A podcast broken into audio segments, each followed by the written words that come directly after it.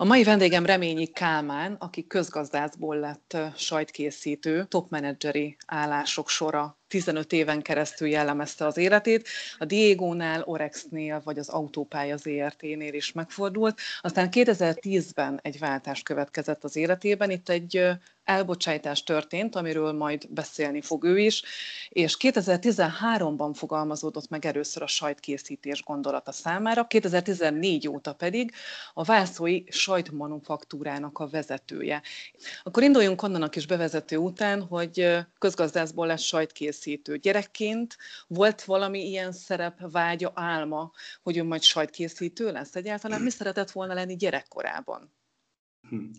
Hát szerintem körülbelül ugyanaz, mint minden gyerek, vagy mint minden fiúgyerek, tehát az embernek kisgyerekként vannak mindenféle álmai, amiket lát, és olyan szépek, de ez tényleg ez a tűzott odaszós katona, tehát ez minden, és szerintem pont ugyanúgy, ahogy a tínédzser korom, hát ha visszaemlékszem, a többsége, ahogy közeledett az időpont, amikor dönteni kellett volna, addig lett egyre bizonytalan, és egyre kevesebb az ötlet.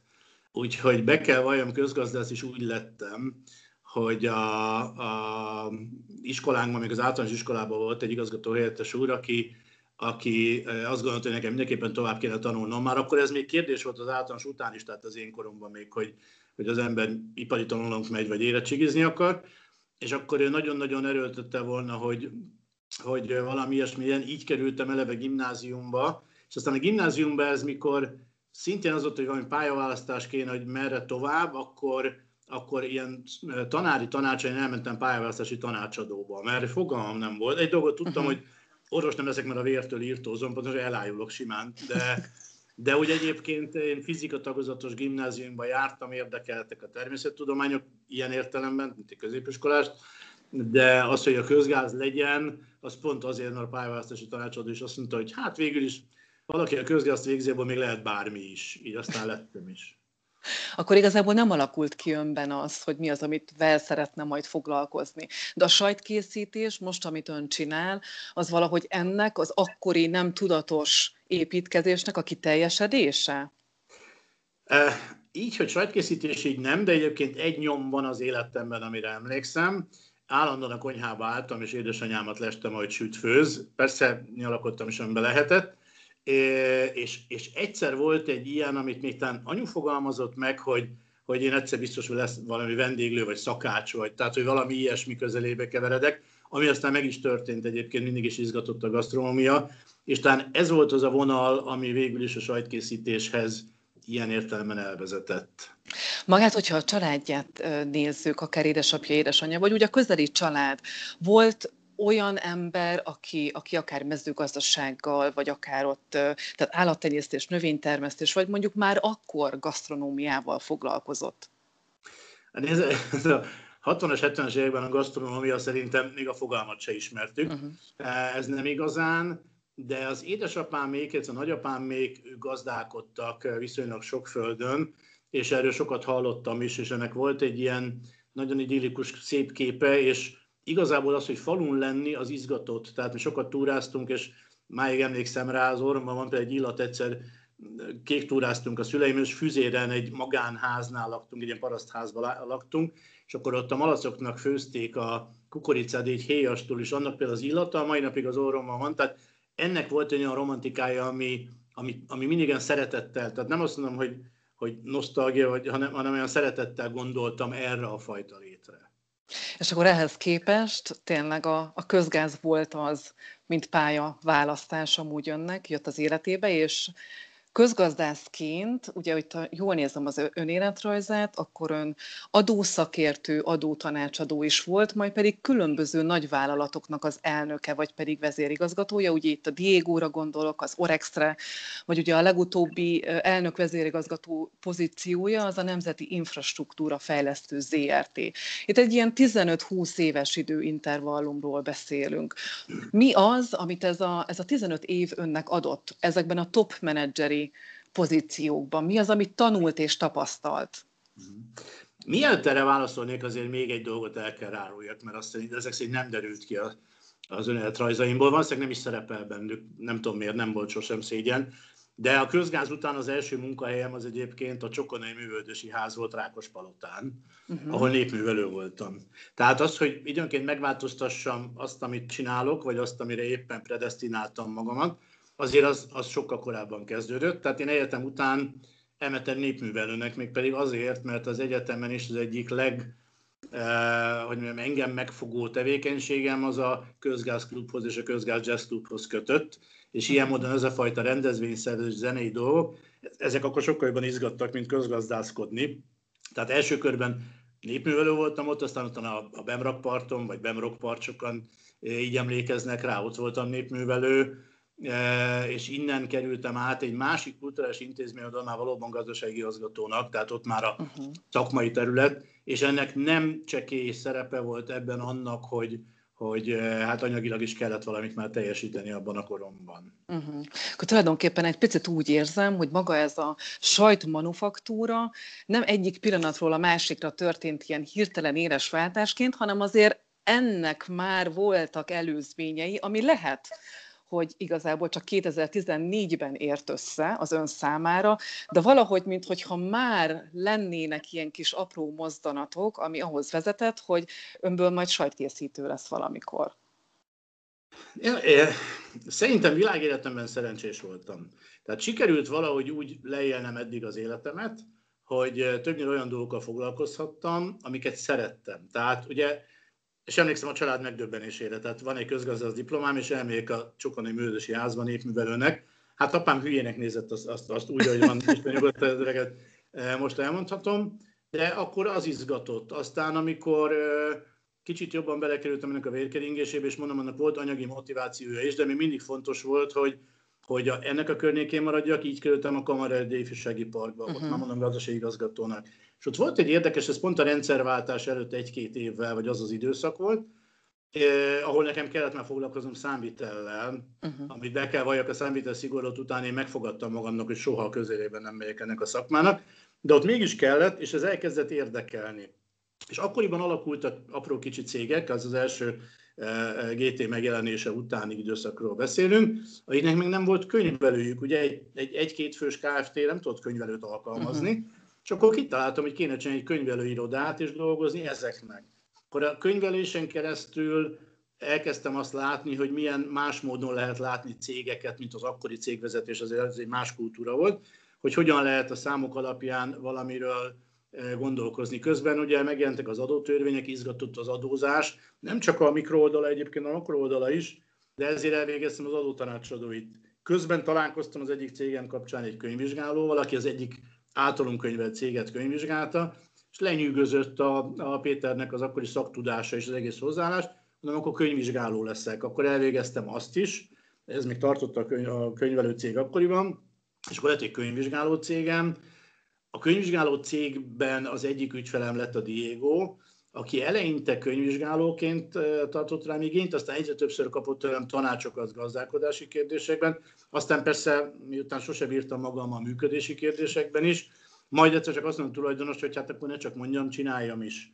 Uh-huh. Tehát ez mindig így, így jött magával, és akkor nagyon magával ragadott az is, hogy, hogy egy céget vezetni, hogyha az ember emberekkel kell, hogy együttműködjön, és ennek az együttműködésnek a, a mikéntje, és ezt hogyan lehet megvalósítani, hogy lehet a, a közös célokat valóban közössé tenni, és ennek alapján működni. Szóval ez így épült fel, és aztán onnan már nagyon kezdett tudatosan izgatni ez a fajta cégvezető, menedzseres világ. Tehát az Orexhez már úgy kerültem, hogy akkoriban meghirdették, megpályáztatták az Orex vezérigazgatói állását, amit amikor megpályáztam, és úgy kerültem oda, tehát, tehát akkor már és, nagyon izgatott ez tudatosan.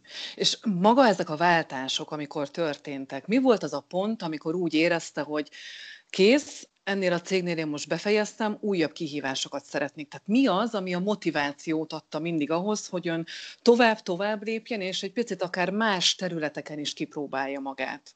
Hát ezt az élet megoldotta a, már a cégvezetés részén. Előtte, az előtte lévő motiváció, az, amit meséltem, tehát, hogy mindig izgatott. A cégvezetés az ennél egyszerűbb volt, a, a Diego-nál például az akkori tulajdonos, jó kapcsolatban vagyunk, tehát nem egy összeveszés, de úgy döntött, hogy én valószínűleg sok vagyok oda, vagy mhm. neki sok vagyok így, vagy de ezt nem akarom most én így kibeszélni, mert ott békésen megváltunk egymást. Az Orexnél pedig a történet még egyszerűbb volt.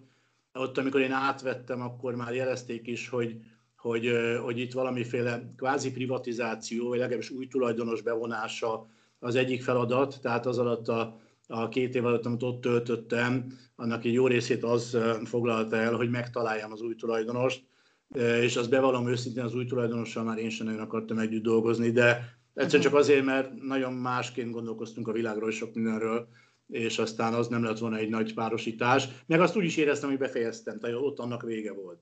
Uh-huh. És ugye 2010-ben volt önnek úgymond teljes mértékben vége ennek a top menedzsmeri időszaknak, akkor ugye a Nemzeti Infrastruktúra Fejlesztő ZRT elnök vezérigazgató pozíciójából állt föl. Hogyha most a 2010-ig nézzük ezeket a vezető pozíciókat, menedzseri pozíciókat, akkor itt visszatérek az előző kérdésemre, hogy mi az, amit önnek adott ez a 15 év ezekben a vezetői pozíciókban, amit, amit ön megtanult, amire nagyon büszke, és ami, ami, ami tapasztalattal a háta mögött visszatekintve most azt mondja, hogy ezt érdemes volt végig vinnem? Húha, nagyon sok minden. Tehát uh, uh, most kezdve a, a kevésbé vezetői uh, skillektől, tehát hogy például megtanulni azt, hogy, hogy bárhova sodorja az embert az élet, hogyha maga az a termék, vagy az a szolgáltató, amivel foglalkozik, ha az közel tud kerülni a szívéhez, már pedig szerintem minden közel tud kerülni az ember szívéhez, akkor ezt meg tudja tanulni, az azzal kapcsolatos tudnivalókat. Tehát a mai napig el tudom mondani, hogy nagyjából eh, hogyan készülnek a szőnyegek, vagy milyen műszálakból, vagy melyik festhető és melyik nem. Tehát egy csomó ilyen dolgot, vagy hogy néz ki egy csomó szám, vagy egyebek, vagy az Orexből eh, mai napig úgy rátok nézni egy kőre nagyjából. Ha megmondják, hogy az mondjuk egy milyen brill, akkor tudom, hogy mit jelent.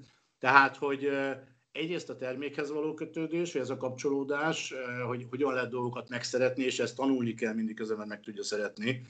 És ez nekem fontos tanulság volt.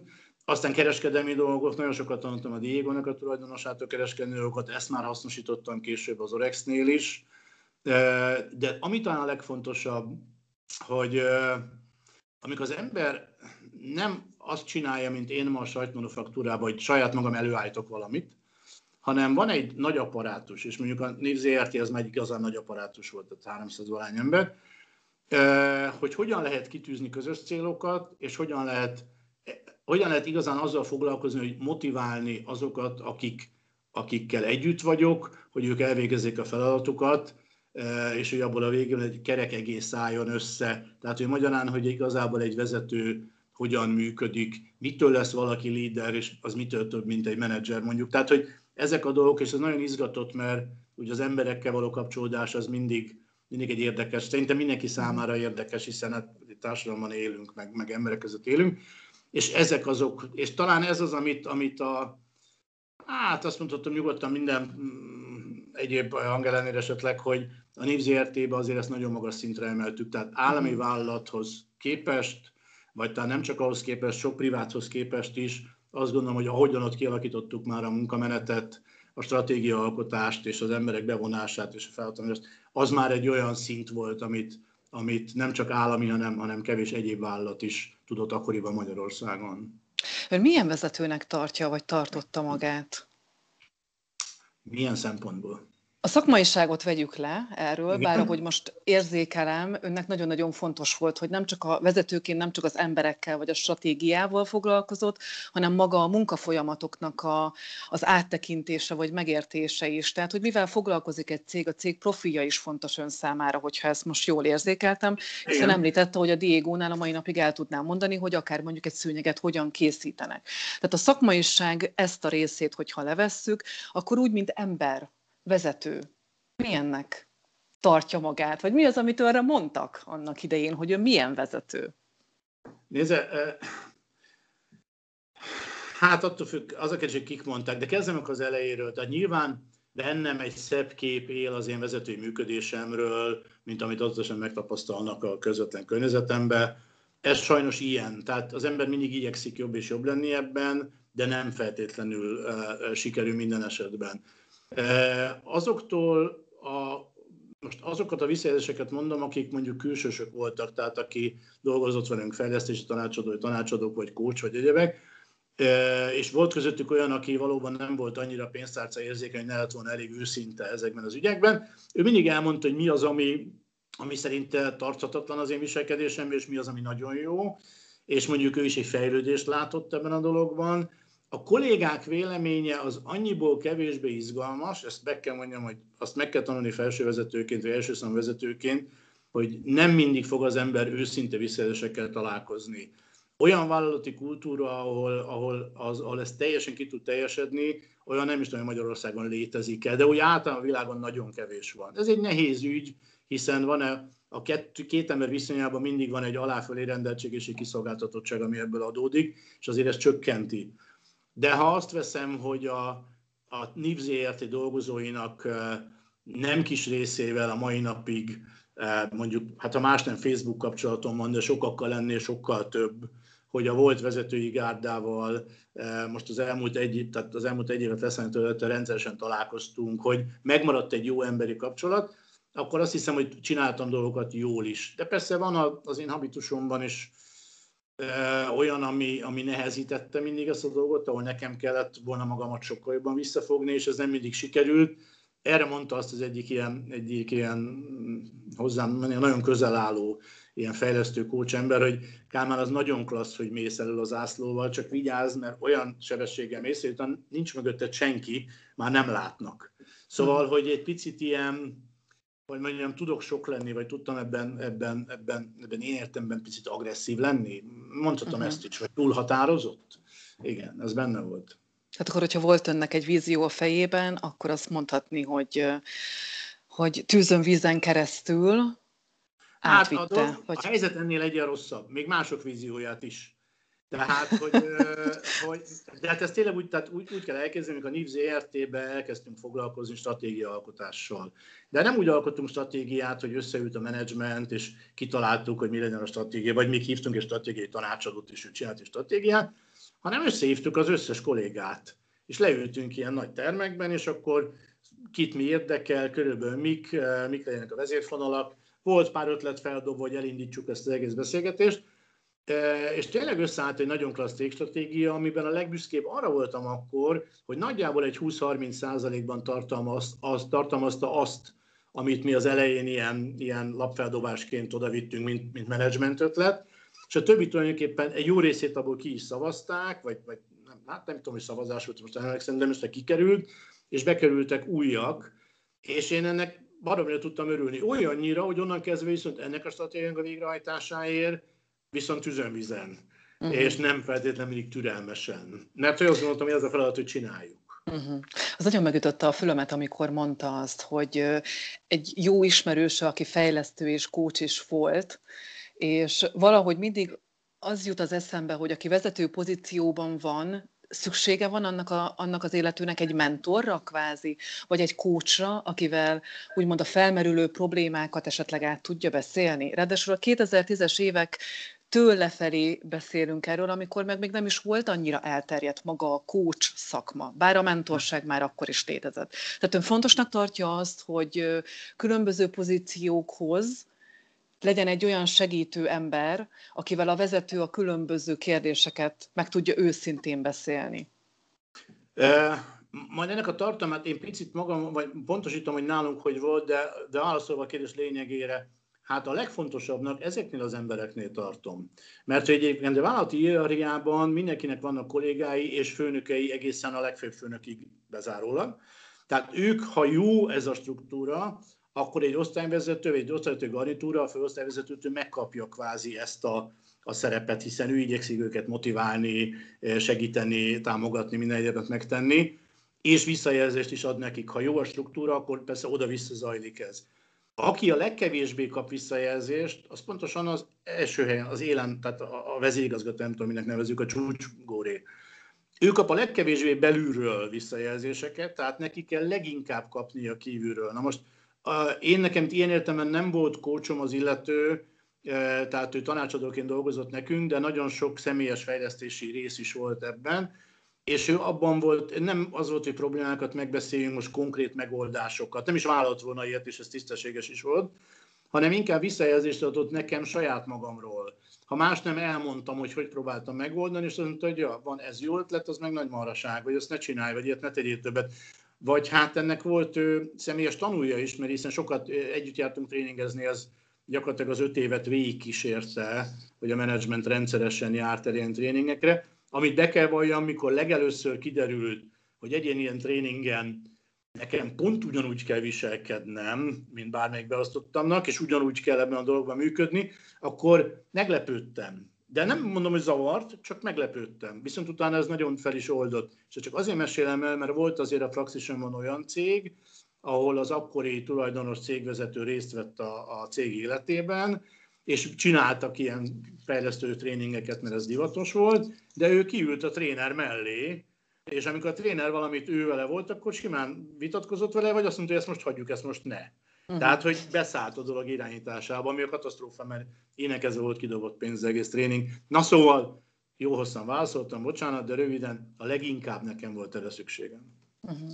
És akkor most egy picit térjünk át itt a váltásra. Ugye 2010, ezt meg kell említenem, hogy önt elbocsájtották, pert is indított emiatt, mert hogy egy jogellenesen megszüntetett munkaviszonyról beszélünk, ugye egy üzleti tervben nem szereplő licencet és szoftver szerzett be, ez volt ez az indok, és tulajdonképpen ez után tért önnek véget, úgymond ez a top manageri karrier, és hogyha én jól érzékelem, akkor egy picit ön kényszervállalkozó lett ennek hatására?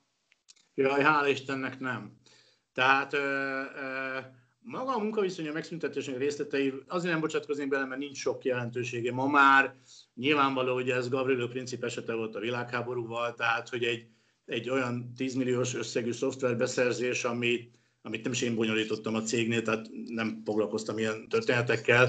Én maximum végső aláíró szerepelek vezérigazgatóként eh, esetleg utalványozásban, ezek nyilvánvalóan ilyen, ilyen csacsiságok, mindegy kellett valamilyen... Bevallom igazából azért kérdezem, hogy maga egy ilyen úgymond leköszönés, az ön életét, az ön életére milyen hatást gyakorolt? Tehát, hogy, és onnan mondjuk, hogyha ön csalódás érte emiatt, vagy esetleg ezt mondjuk bukásként titulálta, vagy élte meg, akkor abból hogyan lehet felállni? Tehát milyen érzések játszódtak önben, amikor ez a 2010-es eset megtörtént? Aha. Először is nekem ebben volt szerencsém. Annyiban, hogy én nagyjából már ugye egy, egy évvel a, a, ezt megelőzően úgy, úgy pedzegettem, hogy én lassan abba hagynám. De ennek az volt az oka, hogy ez egy nagyon-nagyon fárasztó história. Tehát egy ekkora céget x éven keresztül vezetni, ráadásul állami céget, ahol ne felejtsük el, hogy a döntéshozók egy része, vagy legalábbis a, hát nem is döntéshozók, de a stakeholderek egy része az politikus, egészen másféle értékválasztások és másféle fókuszálások mentén működik, ez most semmi elítélő nincs benne, csak egyszerűen más. Ez egy nagyon nehéz és, és hát elég ember próbáló, kiszipolyozó história volt, és én ebből amúgy már úgy kiszálltam volna. Tehát amikor, és az nyilvánvaló volt, hogy ha a kormányváltás lett, és ez 2009-ben már lehetett sejteni azért valahonnan, hogy, hogy az esetleg nem megy tovább, akkor, akkor ez már pakliba volt, hogy minden el kell menni. Tehát ez a része nem volt zavaró. Az a rész, szakmailag nem érezhettem kudarcnak, hiszen gyakorlatilag szakmailag mindent végrehajtottunk, amit ránk bíztak. A létező legjobb tudásunk szerint, és, és, és szerintem vállalható minőségben, mennyiségben és egyebek, tehát ezzel se volt gond. A vállalat átalakítással kapcsolatos és a szervezetfejlesztéssel kapcsolatos törekvéseink annyira lehettek jók, hogy a mai napig egyébként az a struktúra működik a cégnél, amit akkorra felépítettünk, tehát ez egy teljes ilyen átalakítás volt, az minden működési struktúrájában teljesen átalakítottuk a céget, tehát ez a része sem tekinthető kudarcnak, soha semmilyen ellenem egyébként feljelentés, per ilyesmi nem született, sem korrupciós, sem semmi, mert az autópályák környékén dolgozva eh, azért így el, ez, ez nem automatikus, de még csak meg se vádoltak, tehát, hogy, és egyik oldalról sem. Tehát, hogy nem azért, mert megvédett a saját, az akkori kormányzat, kvázi saját politikai oldal, még az ellenzéke sem. Tehát, hogy eh, ilyen értelemben nem. Ami persze ebben zavaró volt, de ez nem a, a vezetői attitűdöket és karrierépítést nem érinti, a személyes része, az ember pipa lesz. Pusztán azért, mert igazságtalanság éri. Uh-huh. és akkor ezt a dühét, morcosságát le kell vezetni, ráadásul nem a családján lehetőség szerint, mert ugye hát azért ez szokott lenni a történet uh-huh. vége. És ami ebben zavart és, és bántott, hogy persze ugye ennek volt akkor különböző sajtó megjelenése, és, ezt, ezt, és a családomat féltettem ebben. Tehát a gyerekeim iskolába jártak, nem tudom, és ők attól tartottam, hogy hát ha esetleg őket éri ennek kapcsán bármilyen megjegyzés vagy ilyesmi, de Érte őket? Minimál, minimálisan, de tehát igen, de minimálisan. Tehát olyan uh-huh. szinten, ami nem volt még olyan értelemben bántó, hogy ez nagyon mélyen megbántotta volna őket. Meg hát ők azért úgy ismertek engem, meg bíztak bennem, nyilván hát a saját gyerekeimről beszélünk, és akkor ez nem, ez nem okozott egy ilyen törést a, a családban. Ez volt ez a része. Uh-huh. És akkor a kérdésére, tehát, hogy ettől lettem egy kényszervállalkozó, nem, mert akkor nem is lettem vállalkozó egyből, hanem volt egy cég, egy tanácsadó cég, amelyiknek, vagy amelyik akkor a, a, a soraiba hívott engem, és én is azt gondoltam, hogy tanultam én itt annyit erről a szakmáról, hogy hát ha hasznosan tudok ebből valakiknek valamit továbbadni, és akkor ilyen tanácsadóskodásba csaptam, sőt, egy darabig még ezt a céget vezettem is, de hát ezt ne felejtsük el, ez a 2009-10, tehát a válság utáni Magyarországon meg még inkább közbeni időszakról beszélünk, hát akkor azért ez a tanácsadó világ ez nem élte aranykorát, hogy nagyon finoman uh-huh. írjam körül a dolgot. Úgyhogy, úgyhogy ott inkább az volt, hogy egy kicsit, pontosan abban elkezdtem kicsit feleslegesnek érezni magam. Tehát azt mondhatni, hogy anyagilag ez önnek nem érte meg? Ezt így ki lehet jelenteni? A tanácsadóskodás? Igen. Nem az anyagiról beszélünk. A, Hát anyagilag se nagyon, de hála jó Istennek, akkor már ahhoz elég idős voltam, hogy, hogy az anyagi motivációk már különösen benne. Szóval, hogy ahogy az ember öregszik, a fogyasztás erősen csökken. Uh-huh. Tehát nincsenek olyan anyagi motivációi, eh, azok a dolgok, amiket én nagyon vágytam volna a bakancslistám jó része már ki volt pipálva. Tehát nem a megélhetése függött Nem, nem, hála jó Istennek, nem, nem, nem, nem, nem. Hát azért annál, annál jobb anyagi helyzetben voltunk egyébként is, tehát hogy nem, nem a megélhetésemre szó sem volt. Nem inkább az, hogy egyrészt nem is volt csak megbízatás, és ami volt, az se olyan volt, vagy nem úgy működött, és egyszerűen inkább ez a fölöslegesség érzés, tehát, uh-huh. hogy nem teltek ki a napjaim azzal uh-huh. a tevékenységgel, és akkor például próbálkoztam ilyenekkel, hogy hogy lejöttem ide Balatonfüredre, és azt mondtam, hogy semmi gond, most itt leszek három hónapig, és elolvasok minden könyvet, ami kimaradt az elmúlt öt évből. Hát ez első nap át izgalmas kaland, második nap egy kicsit már kezd, egy hét után lehetetlen. Tehát az én habitusommal lehetetlen, úgyhogy az akkor, akkor és akkor emiatt kezdtem azon törni a fejem, hogy valamit csinálni kéne. Hogy valamit kellene. És az ön esetében egy picit úgy tűnik, mintha hamarabb lett volna meg maga a helyszín, mint a szakma. Tehát, hogy hamarabb szeretett bele vászolba, vagy szerettek bele, mint maga a sajtkészítésbe. Ez igaz? Az Tehát önök a helyhez kerestek valami szakmát. Igen, ez így van, bár ezek azt gondolom, hogy mindig így, amikor beszélünk róla, akkor ezek úgy szét tudnak esni, tudnak külön uh-huh. válni. De igazából az ember utólag visszagondol rá, akkor ebből mindig egy organikus egység lesz, szerintem. Uh-huh.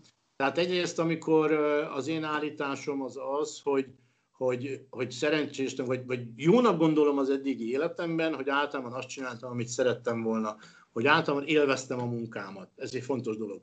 De a munka élvezéséhez még sok minden hozzátartozik. Hol És ez tényleg így van?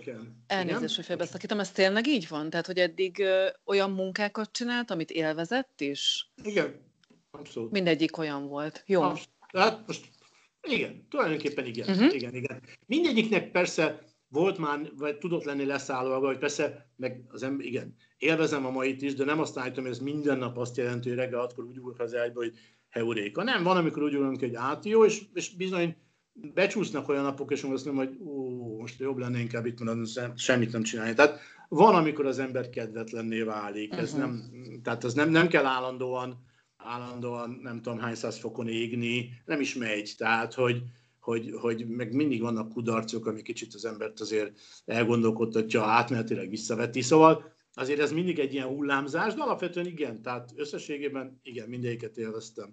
És akkor ez a hely, hely ja, bocsánat, kérdezem. Igen, ugye visszatérve Vászolyra, hogy megtalálták ezt a, ezt a helyet, ugye itt egy nagyon pici településről beszélünk, pár száz lakos, és ön ugye Budapesten élt addig. Tehát ez, egy, ez is egy ilyen tudatos felkészülés volt arra, hogy a nagyvárosi topmenedzser létet inkább felcserélném egy kicsit vidékiesebb, lelassultabb állapotba, ahol kétkezi munkával keresem meg a, mondanám, hogy a betevő kenyérre valót, de azért az ön esetében ez nem így van. Hát de, de, de, de azért így van, tehát mindig, én most is ebből élünk, vagy én ebből mhm. élek, vagy részben ebből élünk, tehát azért ez mindig fontos. Akkor most egy, csak egy nagyon gyors kis kitekintés ebből, csak azért emiatt az egy fél mondat miatt ha az ember olyan tevékenységet végez, amit önmagában szeret, de ennek ilyen esetben nincsen jövedelemtermelő képessége, tehát nincs meg az a gazdasági értékesülése, akkor az a történelmi idő után értelmetlenné fog válni. Az nem munka, az hobbi. Tehát, és mi most munkáról beszélgettünk, a hobbi az egészen más sztori. És akkor igen, a helyszín. Szóval ez sem egészen így volt, mert nem az volt, hogy akkor elkezdtem keresni egy helyet, ahol jó, hanem ez a hely már rég megvolt nekünk Vászoljon, vagy Vászol és Pécsei között, kint a Domboldalban, vagy Szőlőhegyen, van egy ilyen kis pinceprésházunk, ami, amit én nagyon-nagyon szerettem, ami úgy, ami úgy készült el, hogy a családom tulajdonképpen nem tudott róla. Később mondtam el nekik, hogy ez, hogy ez lesz, és hogy épül, és egyebek. Tehát mindent én intéztem, és akkor jöhettek oda először, amikor ez kész volt. Miért? Képzel, mert meg Mi? akartam őket lepni. Lepni? Mert, Aha, igen, igen, igen. Ja, ez nem az Vagy a esetleg... izé, hogy ez az én dolgom. Nem, nem. nem azért is kérdeztem nem... erre rá, mert úgy olvastam önről, hogy mikor gondolkodtak azon, hogy, vagy ön gondolkodott azon, hogy, hogy mi az, amivel szeretne majd foglalkozni a top menedzseri karrier után, akkor a felesége a sajtkészítésre így legyintett egyet, és úgy gondolta, hogy majd elmúlik ez önnél. És egy kicsit az, hogy, ez hogy vajon ez is, egy, ez is azért mondta el később, már, már tények elé állította a saját környezetét, amikor, amikor már kész volt minden, hogy, hogy ne inogjon meg ön saját maga abban, hogy, hogy lebeszéljék erről esetleg mások. Uh, hát most már ez lassan mély analízis lesz, de igaza van. Szóval ez a következő, és ez többek között, amikor kérdeztem, hogy milyen vezetőnek tartom magam, ez egy, van egy rettenetes szokásom. Talán ma már kevésbé, mert belevertem párszor a saját orromat. Na, az ilyenek. Tehát mikor Füreden fölépült a lakásunk, akkor mindent én intéztem. Tehát a, a használt bútorosnál a bútorvásárlás, annak a felújítatását, mindent az égvilágon, és iszonyú büszke voltam, egyébként egy gyönyörű lakás volt, fantasztikusan szép, már az én. Az én. És akkor elmentünk a feleségemmel, vagy gyerekekkel együtt, nem tudom már, és ott voltunk, és kérdeztem nagy izgat Mártit, hogy na, és hogy tetszik? És azt mondja, hát olyan, mint egy szálloda. Szóval, hogy neki nem volt otthonos. És aztán azt képzelje, hogy amikor, amikor ott már később lett ugye a sajtüzem története, és vásároltam egy ingatlant, ahol majd a sajtüzemet képzeltem el, ami jó sokba került, mert ipari terület falun, ez nagyon ritka és szép helyen, nem tudom, és, és mindenféle dolgokat tervezgettünk majd ott, a volt tulajdonos, hogy hogy lesz a kapu, meg mindenféle maraságot, és jött pontosan ez a, ez a, ez a, a szervezetfejlesztő barát, tulajdonképpen a barátom feleségével, és Mártival, és mondtam a Gyuszéknek, hogy gyertek, megmutatom, hol lesz a sajtüzem. És akkor fölmentünk oda a telekhez, kézzel elhúztam egy nagy kaput, mondtam, hogy de ez nem sokára elektromos kapu lesz. És hát képzelni, egy, egy telek lepukkant istálóval, autógumixert tesz szét, autóroncsok egyenek, és ránéztem, és a feleségem egy picit úgy elkezdett könnyezni. És mondom neki, mi baj van? Azt mondja, úristen, ezt mondom, de hát te már láttad. És azt mondja, hogy ő soha. Ezt úgy képzelje, hogy nekem a saját tudatomban az volt, én ezt ővel együtt csináltam, mi ezt megbeszéltük, hogy ez közös és egy túrót. Hát akkor, és akkor szembesültem ezzel, és talán, hogy akkor, akkor az ember önépülése is egy kicsit kapjon igazságot. Már amikor a, ezt a bizonyos lakást eladtuk, kellett a pénz a sajtüzemhez, és vettünk fönt itt a faluba egy másik kis lakást, és akkor szóba került a bútorozás, és mondtam, hogy anya, amilyet szeretnél. Elmegyek veled, de mindentől választottad ki, és rájöttem, hogy nekem is jobb. Mhm. Mert hogy így együtt tudok vele örülni, úgy meg rájuk erőszakoltam valamit. Na ez volt ebből a kitekintés, szóval, uh-huh. szóval, szóval igen, a hely.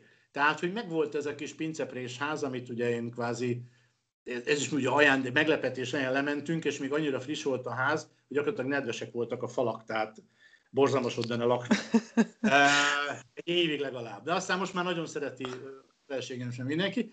Lényeg a lényeg tehát, és ez még akkor volt, amikor bőven nifeztem, tehát ez még bőven a NIF alatt uh-huh. történt, akkor arra lett, ugye ez tényleg nagyon fárasztó nem akarok most itt utólag ebben sírni, vagy, vagy ilyen hősként tetszek, de marra fárasztó. Intellektuálisan nagyon, annyira leterhelő egy ilyen, szóval képzelj, amikor naponta van mondjuk 120 csak e-mailem.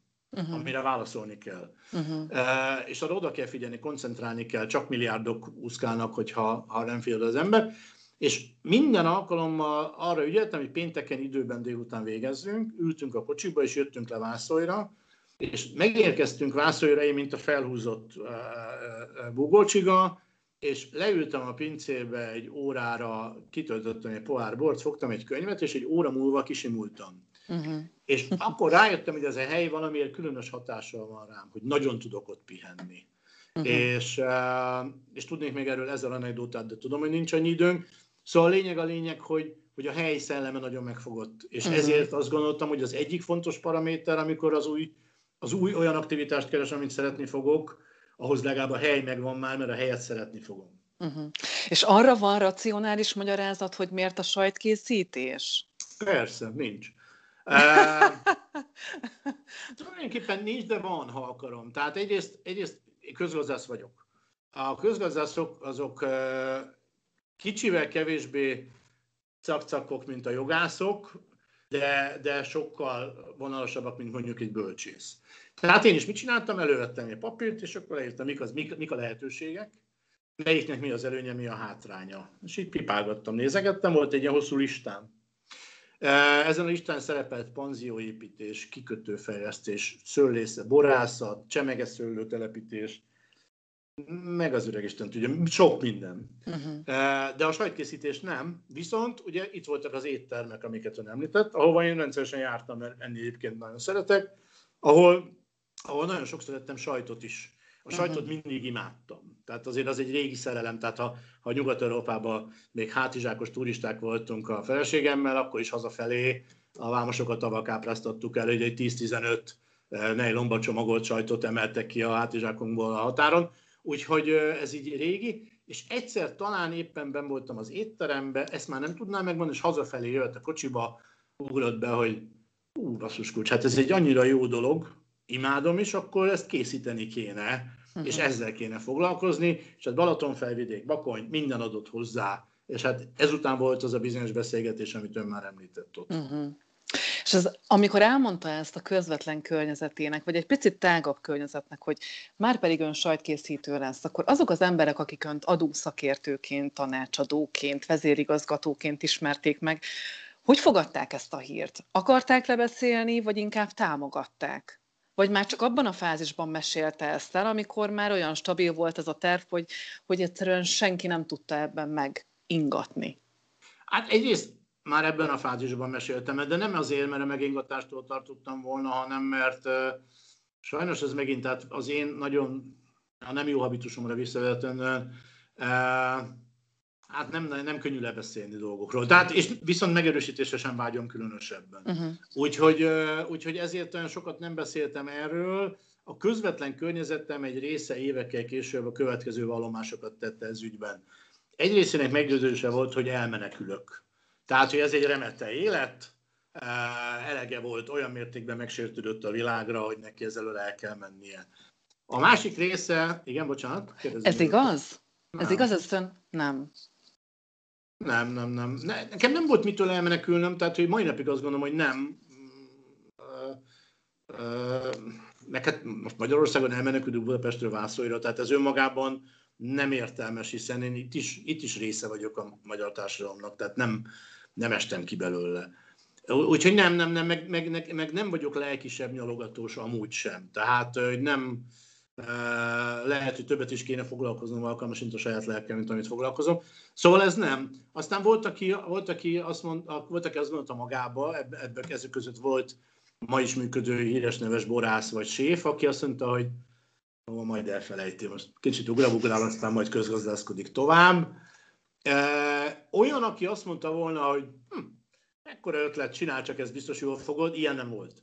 Uh-huh. Tehát, és ezért aztán ebben ilyen nagyon nagy támogatás sem volt, leszámítva a családom, akik egyébként támogattak, túl azon, hogy persze hát szállanként hullott a hajuk a, a gondolattól, de, de egyébként tényleg támogatóak volt. Nehéz volt ez az időszak, amikor ez az, ez az ötlet kipattant az ön fejéből, és amikor már konkrétan az első sajtot elkezdték gyártani. Ez, ez kb. egy ilyen egy-másfél évre tehető, az, az egy milyen időszak volt? Mi volt ott az, amit ön előkészített, amit, amit esetleg újra tervezett? Mivel telt ez, a, ez az időszak? Hát ebben, ebben megint mázlim volt. Tehát egyrésztről, és akkor most csak visszautalva a kényszervállalkozásra, volt itt még egy fontos momentum, hogy azon elkezdtem gondolkozni, hogy túl azon, hogy mi legyen az aktivitás tartalma, azon is elkezdtem gondolni, hogy mi legyen a formája. Uh-huh. Mert hogy például a sajtkészítő az úr is lehet, hogy jelentkezik a, nem tudom, tolnatejnél, hogy holnaptól szeretnék sajtkészítő lenni. Tehát ugye ennek uh-huh. sokféle.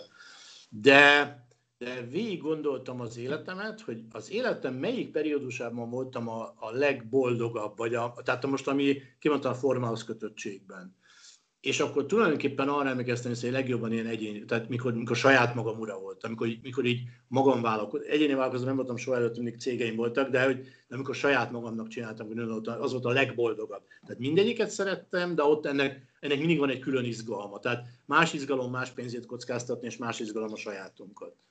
E, és ezt én nagyon szerettem, nem a kockáztatás részét, az egész, tehát amikor teljesen magam ura vagyok, annak azért van egy ilyen, van egy ilyen jó, vagy nekem ad egy jó töltést.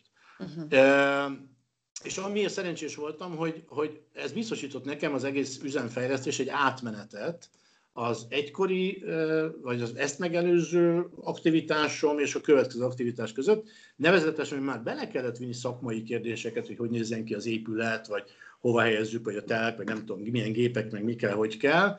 De ugyanakkor ez gyakorlatilag, mint egy projektet meg kellett valósítani, tehát meg kellett terveztetni, eh, művezetés, mindenféle dologra vigyázni, időbe besorolni, közben nézni, hogy vannak-e pályázatok, gépbeszerzési egyebekre, összeválogatni a gépeket, közben összeállítani a pénzügyi konstrukciót, mert hát úgy könnyű vállalkozni, hogy embernek van annyi pénz, amennyi kell hozzá, de nekem nem volt. Tehát, hogy összerakni, hogy hogy néz ki a pénzügyi modell, megkeresni bankokat, ez összerakni az üzleti terveket, bankokat tárgyalni. Tehát az egész dolgot végigcsinálni, ez még az autópályás igazi projektmenedzseres időszak volt. És ez csúszott szépen át abba, abba hogy egyszer csak, csak ott volt egy épület, mindenki eltűnt, már nem voltak malteros emberek, viszont, viszont reggel kellett menni a tejér, és el kellett kezdeni vele dolgozni. És ez úgy szépen úszott át ebbe. Tehát ez a része, ez könnyű volt és jó volt. Egy nagyon nehéz része volt persze, hogy, hogy azért részleges elválást jelentett a családomtól és azért ez, azért ez nem volt könnyű. Tehát ez egy nagyon nehéz döntés. A részleges elválást, azt, elválást azt hogy érti? Hát, fizikailag? Ugye, hát, fizikailag, Igen? persze. Uh-huh. Hát, hogy, hogy mi előtte Érdligeten lakunk egy családi házba, ott lakott a két gyerekünk. Jó, mondjuk amikor én ezt kezdtem, akkor már a gyerekek ott lakása, legalábbis a nagyobbik film ott lakása, az ugye időszakos, mert hol ott lakott, hol nem, ahogy ezt manapság szokták de hát azért csak, csak ott élt a feleségem, akit Budapesthez köt a, a, az ő munkahelye, aki ugyan egyszer mondott ilyet, és ez nekem fontos volt, hogy ha itt Vászoljon kitálok valamit, akkor ő ide jön, tehát ide jön velem. De ezt, a kér, ezt én sose kérettem rajta számon, mert, mert pontosan ma már tudom, hogy, hogy olyat mondott ő, amit ő nem tudna megtenni, mert az ő szocializációja, az ő beilleszkedése a, a társadalomba, az emberek közé, az ott van az ő az ő munkájában, és én azt nem várhatom el, hogy ő ebből kiszakadjon. Ezért aztán ki kellett találnunk, hogy ezt hogyan lehet így élni. Ami ma már azt mondom, hogy működik, ez azt jelenti, hogy nagyjából a hét, kettő vagy három napjában nem vagyunk együtt, és a, a, a, a négy vagy öt napjában együtt vagyunk, de én közben meg ilyen nagyon családőrült is vagyok, tehát nekem ez a mhm. két nap távollét is tud sok lenni. Tehát annak, ennek a részének nem örülök de tehát százvalány kilométeres naponta ötször beszélünk telefonon, tehát azért nem, nem, nem az a rettenet, csak néha ez nekem is, tehát ez a része volt. Meg lehet a hosszú házasság titka, pont ebben rejlik, hogy az ember nem tölti egyfolytában egymással az idejét, hanem van ez is egy, egy kis szabadságok. És amikor ön eldöntötte ezt a sajtkészítő manufaktúrát, az, hogy önnek 2004-ben is már érdekeltsége volt vendéglátó egységekben, ugye itt a Pesti Bobbistróra, meg a budai vendéglő a kisbíróhozra gondolok, az azért segítette azt, hogy maga ez a sajtmanufaktúra fellendüljön? Mert hát jó, azt értem, hogy szakmaiságot tekintve, ami önnek fontos, egy sajtkészítő tanfolyamon részt vett. Na de magát a sajtot el kell tudni adni, akár értékesíteni, és önnek a legnagyobb, úgymond tehát beszállítóként ugye éttermek azok, akik az ön vevői, ezt mondhatni. Tehát, hogy maga az éttermes múlt az a segítségére volt ebben? Igen is, meg nem is. Uh-huh. Uh, tulajdonképpen nagyon egyszerű lett volna úgy elindulni, hogy, hogy mert persze volt egy csomó ismerettség most az éttermes szakmából, meg, meg hát csak azért a, a, a, a, a Bíró Lajos, aki a üzlettársam és séfünk ebben voltak ebben a dologban, ő egy elég ismert figurája, figurája a, a magyar vendéglátószénának. Tehát lehetett volna, de ezt én meg pontosan el akartam kerülni, mert azt mondtam, hogy tőlem azért ne vegyenek sajtot, még a saját üzletem se, mert én készítem, és nem azért, nem, nem üzleti megfontolásból, hanem mert az a baj, hogy ha azért kezdik venni, akkor semmi nincs, hogy engem ami arra ösztönözne, hogy tényleg jó sajtot készítsek. Tehát mhm. lehetőleg el kell kerülni az ilyen értelmű belterjes dolgokat, miközben persze lehet egzisztenciális nyomás a dologban, hogy kéne, de inkább azt választottam, hogy vittem be hozzánk is, meg máshova is, de sokkal később adtam el a saját üzletünknek sajtot, mint másoknak különben, uh-huh. pontosan ezért. Tehát ezt sosem akartam, viszont itt a Balaton felvidék tele volt borászatok egyebekkel, ahova egész egyszerűen elmentem, jó nagy részét ismertem, ha máson nem ittam a borukat, és mondtam, hogy én ezt csinálom, ezzel foglalkozom, ez az, kóstoljátok meg, ha esetleg érdekes, szóljatok. Tehát uh-huh. inkább így, de hazudnék, ha, ha azt mondanám, hogy nem attól volt nekem könnyebb, hogy mondjuk, hogy mondjuk bejussak a Széltamásékhoz sajtot szállítani, nem azért, mert hogy engem onnan ismertek, hogy ajánlottak volna, eh, hanem sokkal inkább azért, mert viszont tudtam beszélni séfekkel. Tehát ez nekem nem volt probléma bemennem egy étterem konyhájára, vagy nem volt probléma hogy tudjam, hogy ott ki a séf, vagy nem próbálja megszólítani, vagy tudnom, vagy, és körülbelül tudom a logikát, hogy ők hogyan gondolkodnak, miért, mit választanak, vagy, vagy mit hogyan használnak. Tehát egyszerűen volt egy, egy valamiféle ilyen, ilyen belső, normálisabb menetkészségem uh-huh. ezen a területen. Ennyiben számított. Uh-huh. Egyrészt abban biztos vagyok, hogy a kapcsolati tőke az, az tényleg sokat segít ebben, de más kérdés maga a szakmaiság, vagy hát a terméknek az előállítása, meg hát a, az, az íze. Emlékszik arra a pillanatra, az első olyan pillanatra, amikor a saját sajtját megkóstolta, és azt mondta, hogy ú, na, ez az, amit szerettem volna megcsinálni. Mikor jött el az a pillanat? Hát ez most nagyon nagyképpen fog hangzani, még soha. Az Ez egy örökös, örökös tanulási folyamat? Hát nézd, egyrészt az örökös tanulásban hiszek, az uh-huh. kétségtelen tény. Aztán sokan mondják azt, hogy hú, hát az ember elégedett, akkor vége van, mert akkor az a róló. Ebben nem hiszek, ez egy kicsit, ez egy kicsit ilyen szerintem arcos duma, nem kell ennyire maximális tanát lenni, hanem hát, hogy azért én még nem vagyok olyan régóta ezen a területen, uh-huh. tehát, hogy még nem sikerült az. Voltak olyan sajtok, amik jó ízűek voltak, voltak olyanok, ami azt mondom, hogy klassz, de azért az igazság az, hogy az ember akkor legyen büszke a termékére, amikor azt nem egyszer, nem kétszer, hanem egymás után 15-ször elkészítette. Uh-huh. Mert akkor szerint, hogy ura a dolognak. Véletlenül lehet uh, gólt lőni, de attól az ember még nem lesz maradona. Tehát azért uh-huh. annál ahhoz nagyon ott kell lenni. Másodszor uh, nekem még az a sajt élmény, ami, ami, mert azért nekem voltak ilyen, tehát mikor kérdezik, hogy a sajtkészítés honnan jött, csak még egy gondolat ebben. Van például a Pécsei mellett egy házaspár, idős házaspár, vannak kecskéik, és a kecsketejből kecske gomolyát készítenek. Állandóan megálltunk náluk vásárolni, még régen, tehát csak mikor itt voltunk Vászoljon, imádtam a friss kecske gomolyát paradicsommal. Na de, e, egyszer kigondoltam, hogy meg kéne próbálni ezt érlelni, és elkezdtem otthon én sós vízzel törölgetni, tönkretettem szerencsétlen sajtot, de, de innen ez például már izgatott akkor, még szó nem volt sajtmanufaktúráról, illetve egyszer eh, egy svájci ilyen telelés, ilyen családi telelés kapcsán, élt egy nagyon helyes barátunk, és ő nála voltunk sokat, imádtuk őt, és eh, ő elvitt minket kirándulni, és egy ilyen menedékházba télen megálltunk, tejáztunk, és, és rendettünk ilyen falatokat, és kiosztott egy sajtát, és azon volt egy sajt, egy helyi hegyi sajt, aminek az ízére máig emlékszem. És nem azt mondom, hogy olyan sajtot, sem, tehát nem, nem ismer, nem, nem egy gruyère, nem egy appenceller, nem, ez ott abban ez... Le tudná írni azt az ízt? Egy nem. Közben nem tudjuk megkóstolni, de mégis mihez hasonlítható? Én nem... Vagy milyen hát, emléket nagy... idézett elő önben, hogy ennyire megmaradt ennek az íze? Sajnos ebben én nem vagyok ügyes, és persze ebben minden szakmon kínódunk, hogy ízekkel, ízekről kell beszélni. Gondolom, uh-huh. a borászok miket mondanak a fekete ribizgáf, hogy kis ananász izé. Szóval, hogy ezek pótcselekvések. Most itt e, ebben is persze, tehát ez egy kicsit ezek a pörkölt diós, pörkölt mandulás, de mondjuk egy, mint egy nagyon mély, egy, egy karamelles pörkölt mandulás íz felé elmenő, de ugyanakkor van egy kis savanykássága, és van egy kis, van egy kis pince ízben, egy kis ódonság, tehát a kora. Szóval ezeket nem tudom, de ha, ha ide tennék elém, ide tennék elém öt sajtot, és az köztük lenne, kivenném közülük. Tehát így memóriában megvan, de beszélni nehéz róla.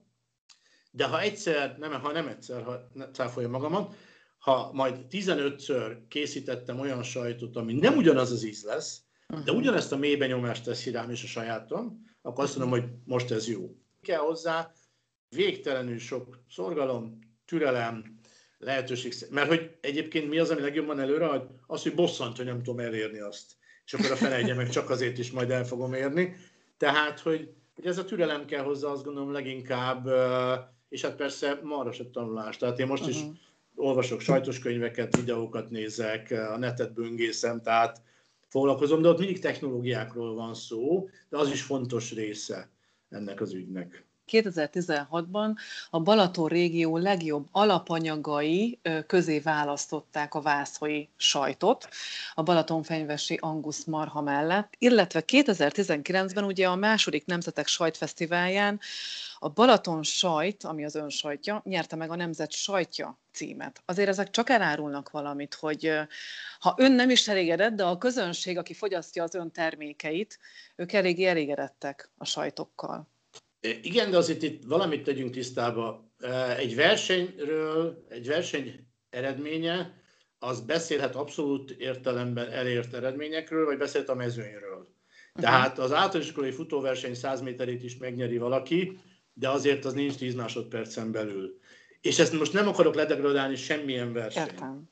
Csak hogy ezt azért kezeljük, kezeljük a dolgot a helyén. Ráadásul nagyon sok különböző sajtverseny van, sok különböző szempont alapján, bírálattal, egyebekkel. Nagyon büszke vagyok rá, persze, és nagyon megtisztelő volt, félreértés ne legyen, ez egy klassz dolog, és használtuk is ezt a címkét abba az évadba, a Balaton sajtra, a nemzet sajtja, nyilván ez marketing, mert miért ne használnánk, de hogy, hogy azért a, és nagyon fontos a külső visszajelzés, még ezt se szeretném ledegradálni, mert ezt egy, szintén ez a nagyon kezdő, Gere Attila egyébként a borász, akit az előbb említettem, a Gere mondta nekem egyszer, hogy azért arra ügye, hogy érdemes néha megkóstolni mások sajtját is, tehát, hogy miatt az ember marha elégedett lesz a sajátjával, tehát kell a külső visszajelzés, ez is, ez is nagyon fontos, de hiába van egy nagyon pozitív külső visszajelzés, akkor, ha azt mondom, hogy igen, de azért szerintem én ennél többet tudnék, vagy ebbe, vagy ebbe több van. Hogy tudnék-e többet, azt, azt remélem, hogy, hogy, hogy lehet többet, abban meg biztos vagyok. Uh-huh. Tehát ezeket azért így kell kezelni.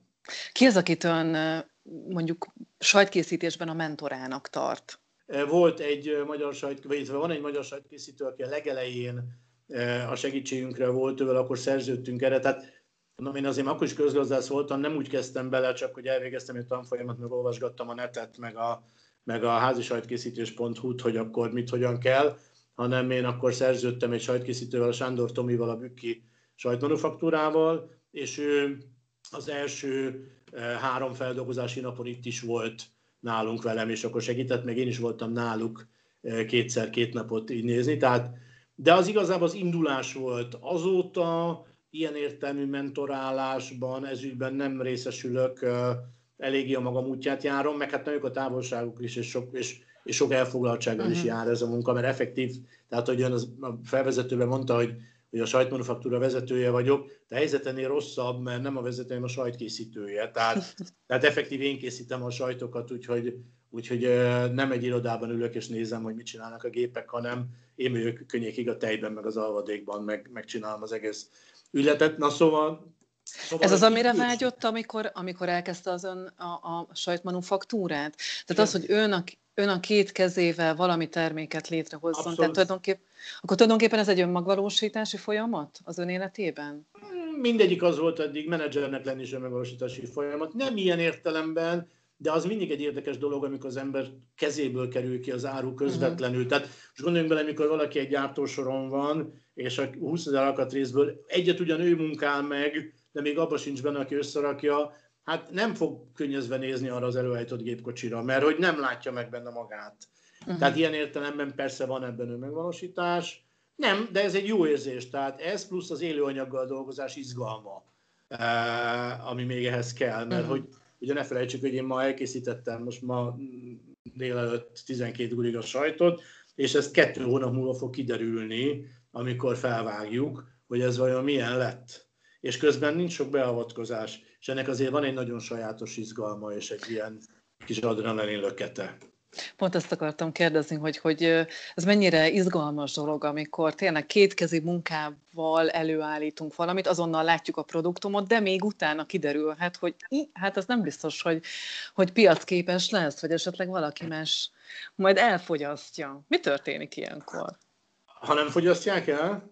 Hát nem is az, hogyha kiderül, hogy úristen, amiben én belefektettem x órát. Előfordul. Előfordul. Hát általában vadetetőn végzik ezek a buligák. Uh-huh. általában vadetetőn, mert szerencsére a, a, itt a Balaton felvidéki vaddisznók kevésbé válogatósak. Uh-huh. Tehát, tehát ők még azt is valahogy, valahogy megeszik. Van ilyen, és, és, ebben, és van, amikor ez, ez nehéz, súlyos is, és van, amikor, amikor sok is. Tehát nem uh-huh. feltétlenül a mi hibánk miatt, de de lehet olyan tejhiba, lehetnek olyan alapanyag problémák, amiket mi nem tudunk kisüzemi uh-huh. körülmények között, meg hát a nagyon, tehát egy ilyen kvázi tiszta feldolgozásra, tehát adalékanyagmentesen dolgozva nem tudunk kiküszöbölni, és az bizony beüt, és akkor hát akkor azért van bánat, mert hát uh-huh. anyagilag se jó, de, de tudja, mi az érdekes, hogy, hogy kellett kidobálnunk Balaton sajtból is sokat. És nem az volt, van két kollégám, két eh, nagyon aranyos ember, akikkel együtt dolgozom, akik többnyire szegények, hát eh, részt vesznek a sajtkészítésben, bizonyos munkafázisokban, meg hát szegények takarítanak, mosogatnak utána egész nap, meg, meg de közben munkafázisokat ők is elvégeznek. És velük beszélgettem, őket anyagilag nem érinti meg, akikkel dobni sajt. De neked azt mondják, hogy tudod, olyan rossz nézni, hogy dolgoztunk vele, és, és nem lesz. Szóval, hogy, hogy ezt, úgy, úgy, ezt még, még az is megérzi ebben, akit anyagilag ez a történet nem kell, hogy megérintsen. Hát az nem jó, de tudja, beleszaladtunk a Balaton sajtnál egy komolyabb ilyen, most nem akarok hosszan elmenni bakteriológiába, de egy ilyen e, tejből kiinduló, pontosan takarmányozásból kiinduló olyan rossz fertőzésbe, ami a sajtokat tönkretette három hónapos korára, és eléggé sok e, sajtot kellett kidobálnunk, és persze ebben van egy csomó rossz, de van benne egy jó is, hogy ennek folytán olyan mélységben ismertem meg ennek a baktériumnak a működését és a vele szemben való védekezés lehetőségeit, és annak módszertanát és technológiáját, és szerintem az országban azt tudom a legjobban. Tehát, hogy ez fontos, mert ott onnan kezdve én egy csomó sajtkészítő kollégának el tudtam mondani, uh-huh. hogy figyeljetek, erre figyeljetek, mert ez kéne, és az úgy kéne, és azért. És ezzel szerintem tudtam segíteni egy csomó embernek. Tehát, hogy hát ugye, most ezt majd biztos kivágják, ha nem, de van nem de én ezt ettől, ettől a, a, a, a trénerembertől, a, a Gyuszitól tanultam, hogy, hogy minden szarkupazó ott van az aranykulcsocska, csak meg kell keresni. Nem szeretnék a pénztárcájában kutakodni, félreértés ne essék, de aki mondjuk gondolkodik abban, hogy karrierváltás, meg lehet ebből élni? Meg. Persze, meg lehet.